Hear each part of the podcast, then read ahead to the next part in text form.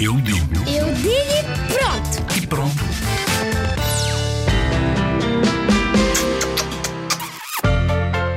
Imagina, se tu tiveres uma namorada e depois arranjares outra. Isso não, isso não é nada bom, nem para uma nem para outra. Porque tu estás a traí-las, ambas as duas. Porque uma estás a namorar com outra e outra estás a namorar com outra. Mesmo que a pessoa não se importe, é muito feio fazer isso.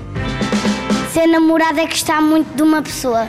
Por exemplo, somos crianças, nós, nós, nós gostamos muito de uma pessoa e, e, e dizemos só entre nós. Eu gosto muito daquela pessoa, quero namorar com ela. Depois, depois quando crescerem, podem, podem até se conhecer, quando crescerem, podem. Podem. Prontos, conhecer e, e perguntar. Que és a minha namorada?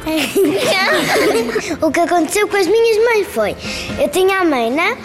Ah, e o meu pai, a minha mãe teve-me a mim, a seguir, ah, a minha mãe foi viver para uma casa e o meu pai para outra. A seguir, a minha mãe casou com outra rapariga e ficou com uma mãe do coração, uma mãe a sério e um pai a sério.